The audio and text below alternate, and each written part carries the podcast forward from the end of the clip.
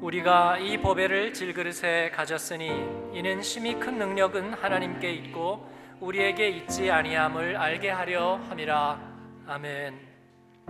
아, 질그릇 그 연약함에 대하여 고린도후서 4장 7절 말씀. 아, 이 말씀은 너무나 너무나 유명한 구절이죠.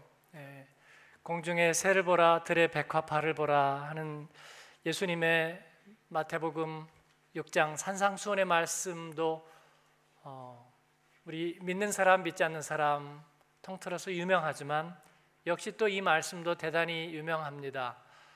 아, 이 고린도서 4장 7절 이하의 말씀 이제 5장까지 핵심적인 말씀들 어, 주옥과 같은 말씀 우리 믿음의 신비가 아, 우리 예수님 안에 살아가는 삶의 그 의미가 아, 잘 드러나는 아, 정말 그런 말씀들이에요. 제가 고린도서 강해를 하게 되는 이유가 바로 이 말씀을 하기 위해서라고 할 수 있습니다. 여러분이 이 앞뒤의 말씀들을 잘 묵상하시면서 어, 함께 이 말씀을 나누었으면 좋겠습니다. 어, 오늘은 이 말씀이 이 포함하고 있는 그 의미, 우리들의 신앙생활의 의미에 대해서 어, 여러분과 함께 나누려고 생각합니다. 제목은 어, 질그릇이냐 어, 보배냐는 제목입니다. 오늘 말씀은 이 보배를 질그릇에 가졌으니라는 말로 시작하고 있습니다. 아, 저는 먼저 이 말씀이 어떤 의미를 갖고 있는지 어, 여러분과 함께 생각해 보려고 그럽니다. 무슨 뜻일까요? 이 보배를 질그릇에 가졌으니 제가 세 가지 답을 준비했습니다. 여러분에게 어느 게 마음에 드실지 모르겠어요. 네. 한번 같이 읽어 볼까요? 보배란 없다. 무엇이든지 그것을 보배라고 여기는 사람에게만 비로소 보배가 된다. 마음에 드세요? 네. 모든 게 마음 먹기 따라 달렸다 그런 거죠. 뭐 보배든 아니든 내가 그렇게 여기면 그렇다. 어, 멋진 얘기처럼 들리긴 하지만 어, 굉장히 상식적이죠. 세상에서 우리가 많이 듣는 이야기입니다. 하지만 이 말은 진리만의 영역을 인정하지 않아요. 그래서 오늘 말씀과는 관계가 없습니다. 에, 이 질그릇의 보배를 가졌다. 이 말을 그러면 두 번째 예제를 하면 한번 읽어볼까요? 보배는 혼자서는 의미가 없다. 빛나게 해줄 그릇이 필요할 뿐이다. 이건 어떠세요? 아, 뭔가 둘이 상관관계가 있다 그런 뜻이죠. 나쁜 조건이나 시련이 있어도 어, 그게 꼭 그렇게 나쁜 것만은 아니야. 왜냐하면 마지막에 아, 좋은 결과가 온다면 아, 그건 다 지나가는 일이니까 오히려 더 좋아질 수도 있으니까 그런 뜻입니다. 조금 더 가까워지기는 했지만 마지막이 좋다면이라는 전제하에서 모든 것이 정당화 될 수 있는 듯이 보입니다. 어, 이것도 오늘 말씀의 뜻과는 거리가 있어 보입니다. 세 번째 보여드리죠. 같이 한번 읽을까요? 아무리 초라하고 형편없는 그릇이라고 해도 빛나는 보배만 담긴다면 결국 해피엔딩이 될 것이다. 어떠세요? 마음에 드세요? 네. 일부에서는 좀 끄덕거리는 분들이 많으셨는데 의심이 많으시군요. 네, 이건 가장 접근했어요. 네, 저는 이 길을 걸어왔습니다. 근데 네, 가만히 보시면 어, 이 이야기가 어, 실현이 되려면 굉장히 험난한 길이 예상됩니다. 어, 왜냐하면 예, 뭔가 이 얘기가 무리 없는 얘기가 되기 위해서 이 가정법이 많아요. 네. 뭐 빛나는 보배만 담긴다면이라는 어떻게 형편없는 그릇이 보배를 담을 수 있는 거죠? 어, 라고 물으면 이제 전제가 나오기 시작해요. 전제가 그렇다면 그렇다면 그렇다면 마치 대학 들어가는 오리엔테이션 시간 같아요. 너희들이 수업을 빠지지 않는다면 어, 교수님의 토시까지 다 받아 적는다면 그리고 친구들과 동아리나 다른 유혹에 빠지지 않는다면 학점을 다 이수할 수 있다면 중간중간에 모든 것들을 다 여러분이 잘할 수 있다면 그런 것 같아요. 어떻게 하면 우리는 보배를 담은 그릇이 되죠? 너희가 깨끗할 수 있다면, 자기를 부인한다면, 내려놓는다면, 낙심하지 않는다면, 그리고 실행할 수 있다면, 우리가 예수를 잘 따를 수 있다면, 정말 어, 초라한 질그릇 하나가 어떻게 하다가 보배를 만나가지고 눈물겨운 그 법의 사랑 끊임없이 사모해야 되고 그리고 그 보배를 담아낸 다음에도 품위를 떨어뜨리지 않기 위해서 노심초사 애써야 하고 그리고 끝아, 끝까지 변함없이 유지해야 하는 부담이 있는 거죠. 저는 이를 한마디로 애처로운 질그릇 신앙이라 그렇게 표현하고 싶습니다. 우리 어머니 는 그렇게 사셨죠. 우리 어머니의 어머니도 그렇게 사셨습니다. 가난하고 힘들고 억울한 일을 당하고 시집살이하고 그리고 시련을 당해도 숨죽여 우는 일들이 있어도 그래도 주님을 생각하고 참았습니다. 그리고 자기가 더 잘하면 더 잘하면 내가 더 기도하면 더 기도하면 그렇게 자기를 자책하고 그러면서도 늘 끊임없이 자기는 부족하다고 생각했습니다. 그때마다 주여 주여 한숨처럼 푸념처럼 흰새 타령처럼 그렇게 주님 찾았죠. 자식들은 그거 보고 신앙이 왜 이렇게 힘들어? 예. 우리 엄마 기도는 왜 이렇게 애처로워? 그래서 어, 그들의 신앙은 애처로운 질그릇 신앙. 어, 그러다 보니까 결국은 많은 사람들은 저 포도는 시다 하고 멀어져 버리기도 했습니다. 그러다 보니까 이 보배는 보배라기보다는 차라리 멍해에 가까운 거죠. 마치 우리가 사랑하는 사람들하고 비슷합니다. 사랑한다, 사랑한다, 사랑해서 미안하다 얘기하는데 그러다 보니까 보배가 아니라 멍해인 거죠. 옆에 사람에게 한번 소리 없이 얘기해 주세요. 멍해야 당신은.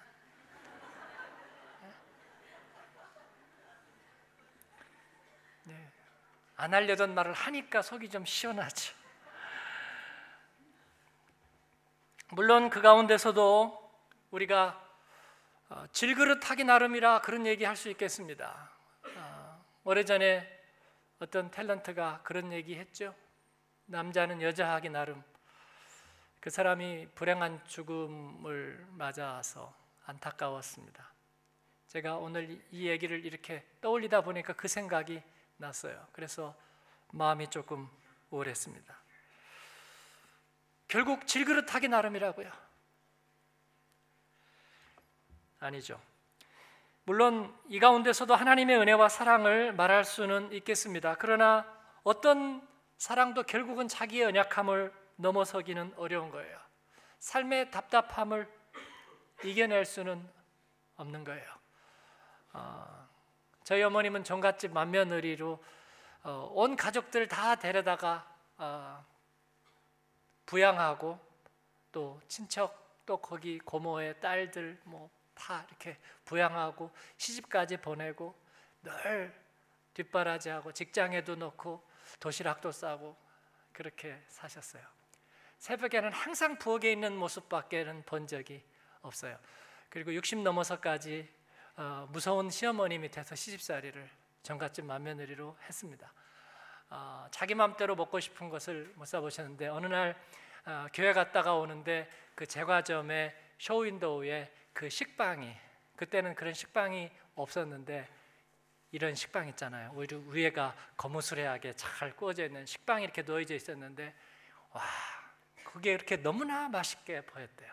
꽂혀서 저거를 언제 한번 먹어보나. 근데 시어머니 눈이 무서워서 살 수도 없고, 어, 시어머니는 며느리가 사면요 일단 그다지 인정을 안 해주셨어요. 어, 저희 할머니 저한테는 좋았는데 1800년대 분이었습니다. 1890 몇 년 생이셨는데 그래서 제 어머니가 그 식빵을 교회 오다가 몰래 사신 거예요.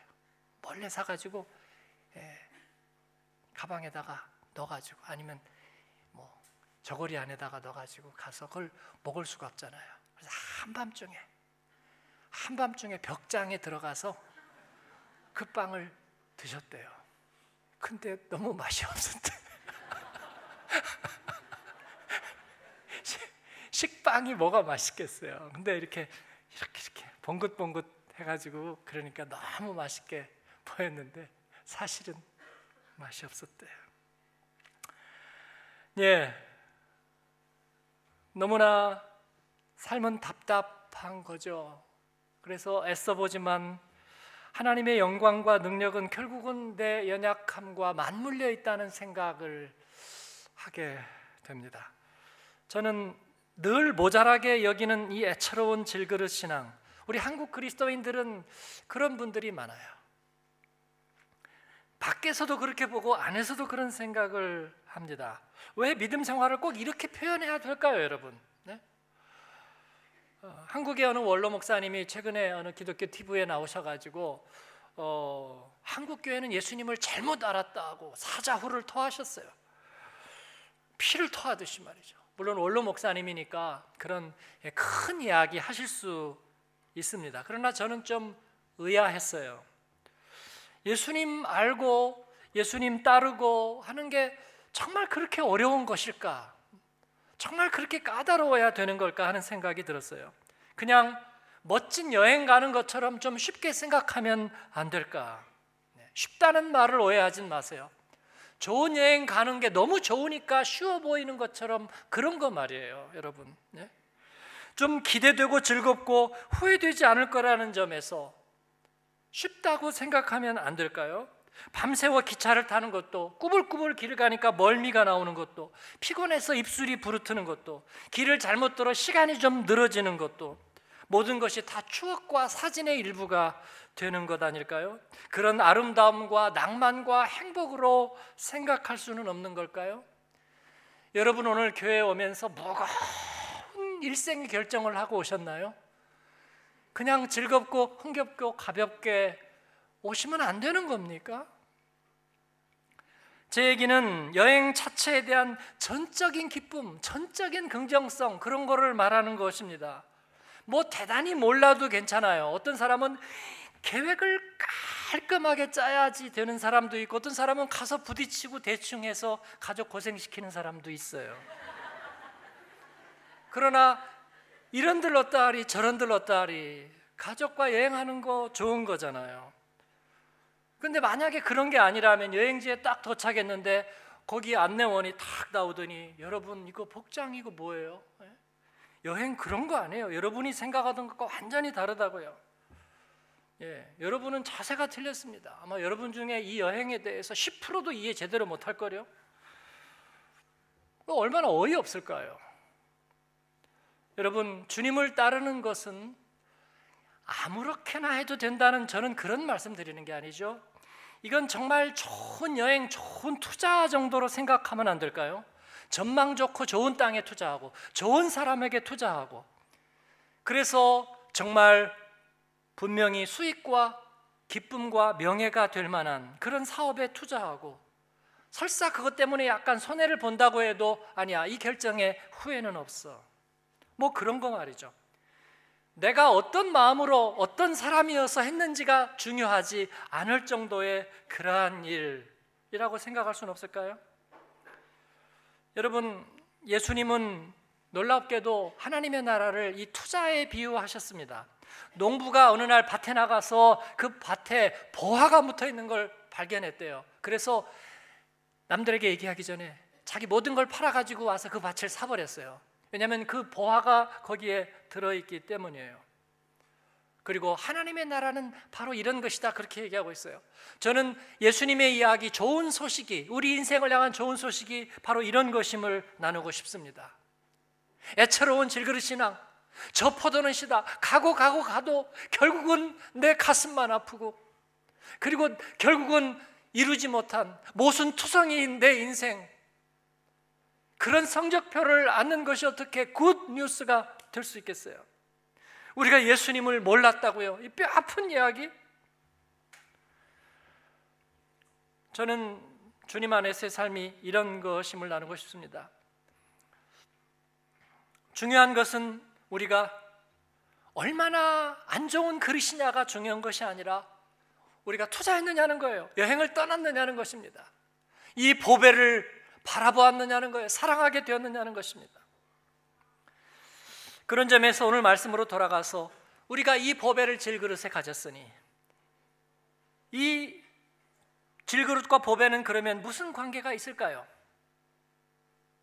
이 둘은 서로 어울리지도 않고 서로에게 원인과 결과도 없습니다. 마치 대척점에 서 있는 것과 같습니다.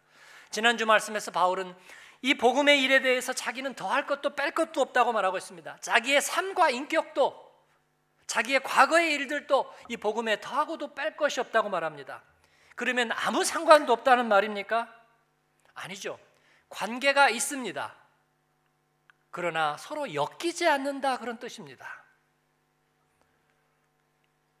그 다음 제목 같이 읽어보겠습니다. 속지 마세요. 우리는 그런데 어떻게든지 둘을 먼저 엮어 놓으려고부터 생각합니다.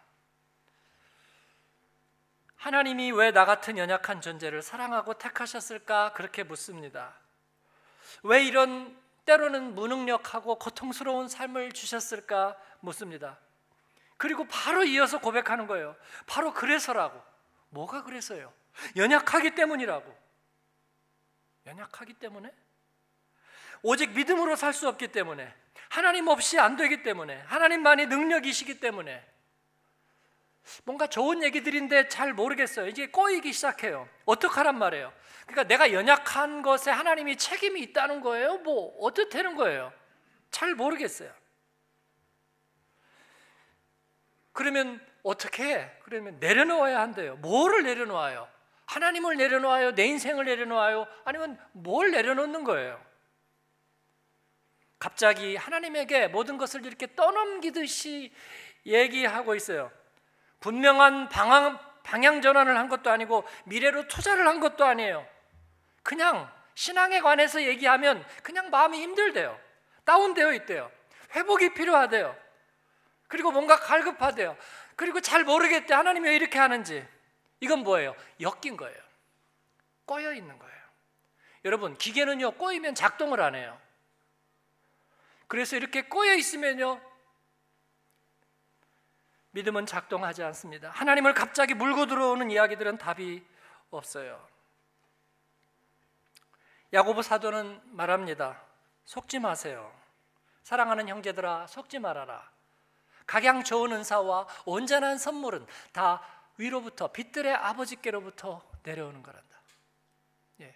우리들의 삶이 영향을 미친 게 아니라고요. 혼동하지 마세요. 바울 사도가 얘기했습니다. 우리는 뺀 것도 보탠 것도 없습니다. 하나님의 능력이 크시다는 것은 정말로 그 안에 능력이 있기 때문이지 내가 못났기 때문에 어떤 체감온도상 커 보이는 거 그거 아니라는 거예요. 건너편 풀이 푸르고 남의 집 떡이 커 보이는 그런 게 아니라고요. 내가 무능하기 때문에 느끼는 두려움이 아니라 아이들이 잠오니까 보채듯이 내가 좀 힘드니까 하나님 찾고 그런 건가 보다 그게 아닌 거예요. 그러면 어떻게 해야 될까요? 어떻게? 오늘 말씀의 비밀을 알려드립니다. 같이 한번 읽겠습니다. 평행선으로 달려라. 네. 의사와 환자는 얼마나 관계가 있을까요? 사실은 관계가 없어요. 예, 환자가 자기의 문제를 의사와 이렇게 엮으려고 한다면 그건 잘못된 시도예요. 잘못된 시도예요. 어, 제가 병원을 이 병원 저 병원 다니면서 지금 한 20년째 다니고 있거든요. 어, 그런데도 문제가 해결되지 못했어요. 이 병원 가니까 이 말하고 저 병원 가니까 저 말하고요. 그래가지고 지금 제가 여기까지 온 거거든요. 오, 의사가 굉장히 부담을 느끼기 시작했어요. 어, 뭔가 우리가 도덕적인 책임을 가지고 있는 그래서 이 문제를 어떻게 풀어야 할까? 아니죠. 그래서 거기에 우리는 전문가적인 거리를 얘기합니다. 전문가적인 거리를요. 네. 그두 그 사이는 분명하게 떼어놓고 있어야 해요. 여러분, 하나님의 능력의 크심과 우리들의 삶의 연약함과 고통은 사실은 직접적인 관계를 갖고 있지 않아요. 그런데 어떻게 우리의 구원을 이룰까요? 여러분, 차 바퀴가 쓰러지지 않고 달릴 수 있는 이유가 뭔지 아세요? 그거는 차 바퀴가 완벽한 평행을 이루고 있기 때문입니다. 기차 레일이 그 무겁고 긴 기차를 넘어지지 않게 달리게 할 수 있는 것은 완벽한 평행을 그 레일이 이루고 있기 때문입니다. 하나님의 구원의 능력과 하나님의 은혜와 하나님의 사랑과 우리의 연약함과 우리의 죄성은 평행이에요. 서로 만나지 않습니다. 이 말은 나의 연약함이 변화되어서 하나님의 은혜를 더하게 하거나 증명하거나 할 수 있는 일이 아니라는 뜻입니다. 예수 안 믿는 분들이 그렇게 얘기해요. 니들이 정말 변해서 니들이 정말 예수가 되면 내가 달리 생각해 볼게. 그런 일은 일어나지 않죠. 네? 그렇다면 예수님은 필요로 하지 않았을 겁니다. 주님은 우리에게 오실 필요가 없었을 것입니다. 이것은 우리가 변화될 수 없다거나 변화될 필요가 없다거나 하는 슬픈 비관적인 이야기가 아닙니다. 오히려 우리에게 편안한 안도감을 주는 것입니다. 진리는 나의 변수에 좌우되지 않는다는 거예요. 다만 뭐예요? 다만 같이 가야 되는 것입니다. 저는 평행이라고 했지 멀어져도 된다고 말하지 않았습니다. 같이 가는 것입니다. 그리고 그 안에서는 진실하게 모든 것이 다 드러나야 합니다. 의사 앞에 가면요 무슨 얘기를 하든지 소용없어요. 일단 검사해서 투명하게 다 드러나야 되는 거예요. 엑스레이도 찍어보고 그 다음에 MRT도 찍어보고 그리고 CT도 찍어보고 다 찍어보는 거죠. 피 검사도 해보고 그래서 모든 것이 다 드러나야 하죠. 하나님 앞에서는 모든 것이 드러나야 하는 거예요. 그리고 같이 가는 것입니다. 평행이라고 했지 속여도 된다고 하지는 않았습니다. 그렇게 될 때 하나님의 능력이 우리를 이끌고 가십니다. 그래서 우리의 인생의 모든 짐을 충분히 나르는 조합이 될 수 있는 거예요. 우리 혼자 외줄 타기는 못해요. 우리는 미래를 알지도 못하고 우리들은 삶의 설계자가 아닙니다. 우리는 안에 있는 모든 고통과 두려움을 이길 힘이 없어요. 하나님은 우리의 우편에 그늘이 되시고 멀지도 가깝지도 않게 거리를 유지하면서 구름 기둥과 불 기둥이 되신다 그러셨습니다. 주님은 내가 너와 영원히 함께하리라 그렇게 말씀하십니다. 그런 평행 레인을 되신 주님을 찬양합니다. 그거를 같이 엿가락처럼 담쟁이 농굴처럼 엮어서 꼬기 시작하면 여러분 거기에는 답이 없어요. 여러분 이것을 영성으로 생각하는 것은 크게 잘못된 것입니다. 평행이 깨지면 안 돼요. 하나님의 은혜에 너무 많은 무게를 두게 되면 우리는 죄에 약해집니다. 나의 연약함을 너무 많이 생각하면 하나님의 은혜를 바라보지 못합니다. 두 사이에서 이리저리 까부르는 것은 영성이 아니에요. 그리고 이 레일은 공백이 있어서도 안 됩니다. 중간에 한번 잘라보면 다시 있는 것 너무나 힘든 일이에요. 너무나 많은 피해를 가져오는 일입니다. 요즘 이사야 큐티 하잖아요, 우리가. 하나님과 레일이 끊어져 버린 그 하나님의 평행선을 믿지 못해서 끊어져 버린 그 레일이 얼마나 심각한 피해를 가져오는지 말씀해 주고 있습니다. 어느 빵집에 오래된 이야기예요. 저도 어디서 읽은 이야기인데 어, 뭐 유럽의 이야기겠죠. 어느 빵집에 아침마다 그 빵집에서 제일 맛없고 딱딱한 검은 빵을 사러 오는 남자가 있었습니다. 어, 그래서 빵집 주인이 되게 빵집 주인은 제 경험으로는 사람이 좋더라고요. 왜 그런지 모르겠어요. 어, 이 사람을 불쌍히 여겨서 어, 이 검은 빵밖에 살 돈이 없나 보다. 그래서 어느 날 그 빵에다가 잼을 넣어줬어요. 모르게. 그랬더니 조금 있다가 그 사람이 찾아와서 막 화를 내는 거예요. 왜 그런가 그랬더니 이 사람은 설계사 도면을 그리는 사람인데 그 빵이 지우기가 좋아가지고 어, 싼 검은 빵이 그래서 이 빵을 사다는데 확 지우는데 잼이 확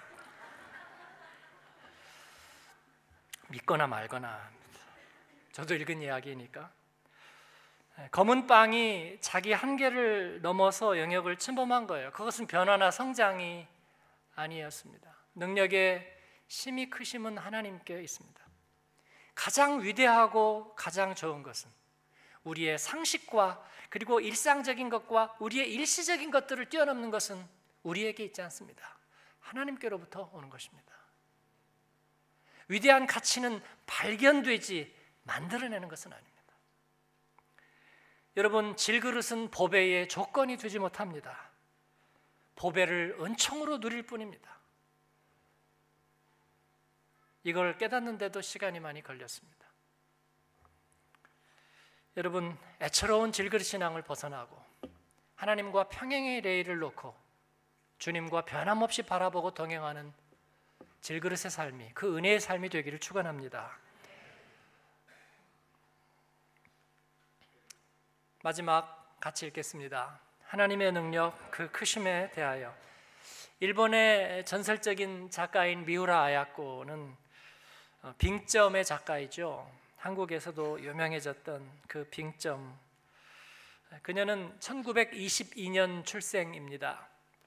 초등학교 교사를 했는데 일본이 전쟁에서 패망하고 1945년 그녀의 나이 23살에 교직을 그만두어 버렸습니다.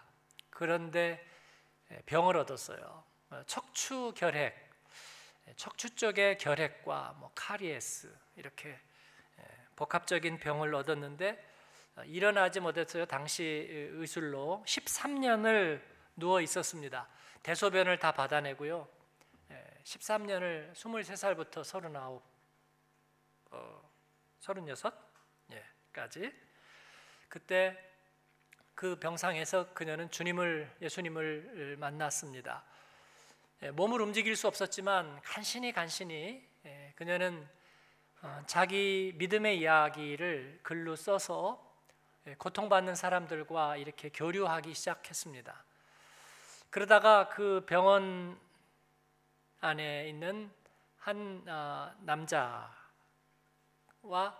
이제 교제하게 되고요. 뭐 누워 있으면서 글로 믿음으로 어, 사랑하게 됐는데 예, 그 남자가 죽었어요.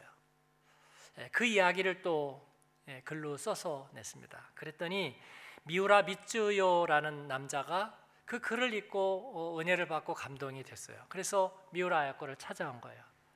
당신의 그 정말 그 사랑 어, 또그 고통에 대한 그 이야기가 굉장히 마음에 믿음의 이야기가 마음에 와닿습니다. 그래서 두 사람이 이제 교제를 또 한 거예요. 그래서 사랑하게 됐어요. 이 남자는 결혼을 신청했습니다. 근데 미우라 야코는 일어나지 못했잖아요. 기다리겠습니다. 그래서 5년을 기다렸어요. 5년을 기다려서 이 미우라 야코가 일어섰습니다. 회복이 됐고요. 두 사람은 결혼한 거예요. 30대 후반이 돼서 결혼했습니다. 자파점을 하면서 힘들게 생활했는데 어, 남편이 예, 격려해 줬습니다. 당신 글을 써보라고. 그래서 아사히 신문에 예, 천만엔 예, 현상 어, 그 문학 공모전에 이 빙점 이 작품을 낸 거예요. 그래서 장원으로 당선이 되었습니다. 뮤라이커가 노벨상 탔죠. 어, 그녀는 작가로서 활동했습니다. 그러나 어, 모든 것이 다시 순풍의 덫을 달고 어, 형통했던 것은 아닙니다. 그녀는 60세에 다시 직장암 수술을 받았어요. 그리고 남편이 어, 대필해서 글을 쓰게 됐습니다.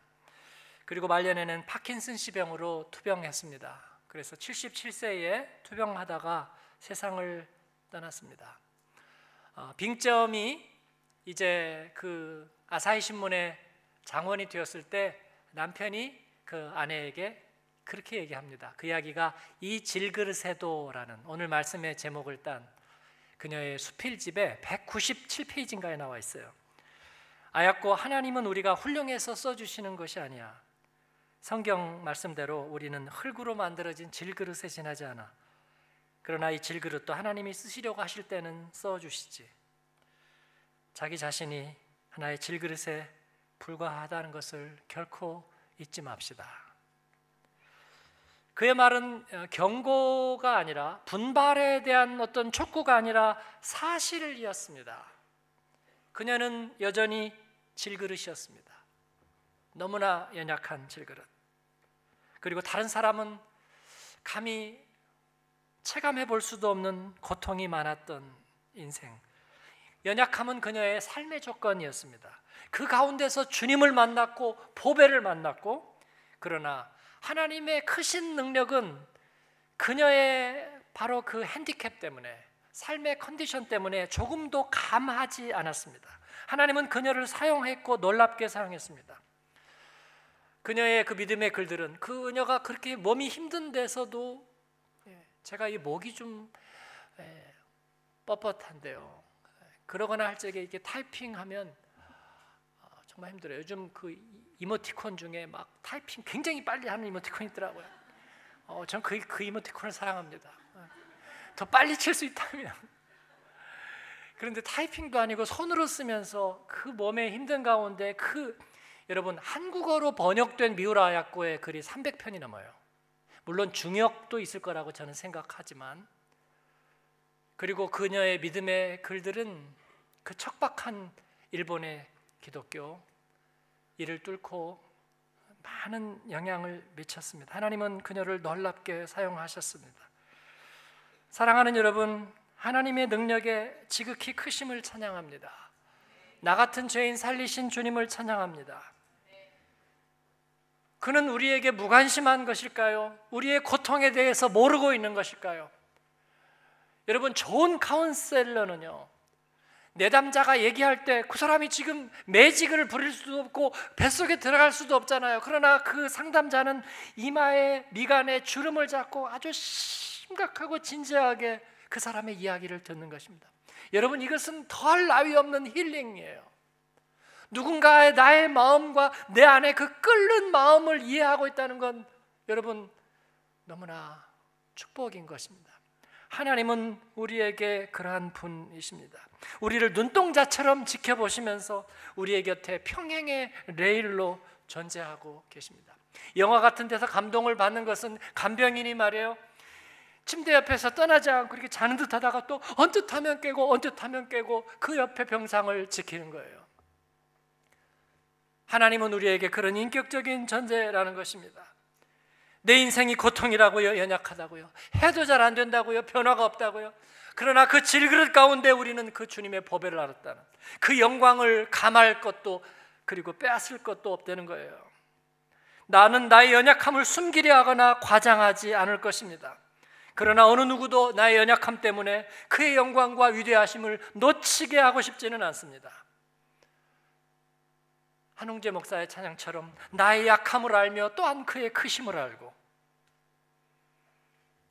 그 앞에 감추일 것이 없고 그러나 그와 함께 쉼 없이 달려가기를 원하는 저와 여러분의 질그릇의 신앙이 되기를 바랍니다.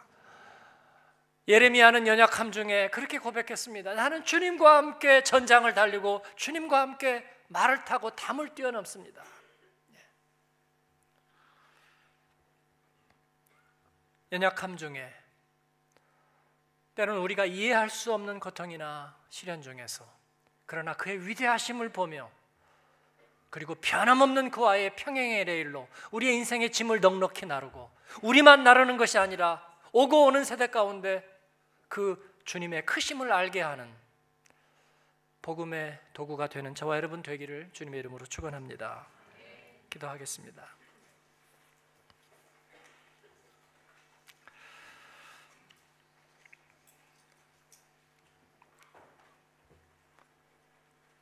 늘 힘들고 모자라게 여기는 것 주님이 때로 그렇게 기뻐하시지는 않습니다. 한 달란트가 적어서 그걸로 할 게 없을 것 같아서 그냥 파묻어 놓고 장사하지 않았던 청지기를 주인이 꾸짖었던 이야기를 예수님은 우리에게 해주셨습니다.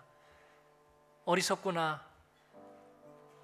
미천이 적고 은사가 적어도 장사하기만 했다면 이은이 되었을 텐데 왜냐하면 그것은 좋은 자본이니까 우리가 주님을 부끄러워하지만 않는다면 주님은 우리 안에서 보배가 되실 텐데 사랑하는 여러분, 한 주간 동안 주님 부끄러워하지 않기로 다짐하십시다. 우리가 할 수 없는 질그릇이라 탄식하고 푸념하지 않기로 하십시다. 가족이나 아픔이 있을 때 언제까지 끝도 없다 그렇게 원망하는 마음 갖지 않기로 하십시다. 하나님 원망하고 거기에다가 엮여 넣지 않기로 하십시다. 그 가운데 하나님의 크심을 보고 그의 인자하심을 보겠습니다.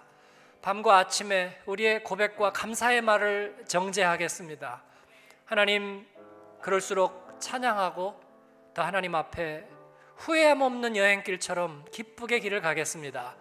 주님 앞에 그렇게 응답하십시다. 다 같이 기도하겠습니다.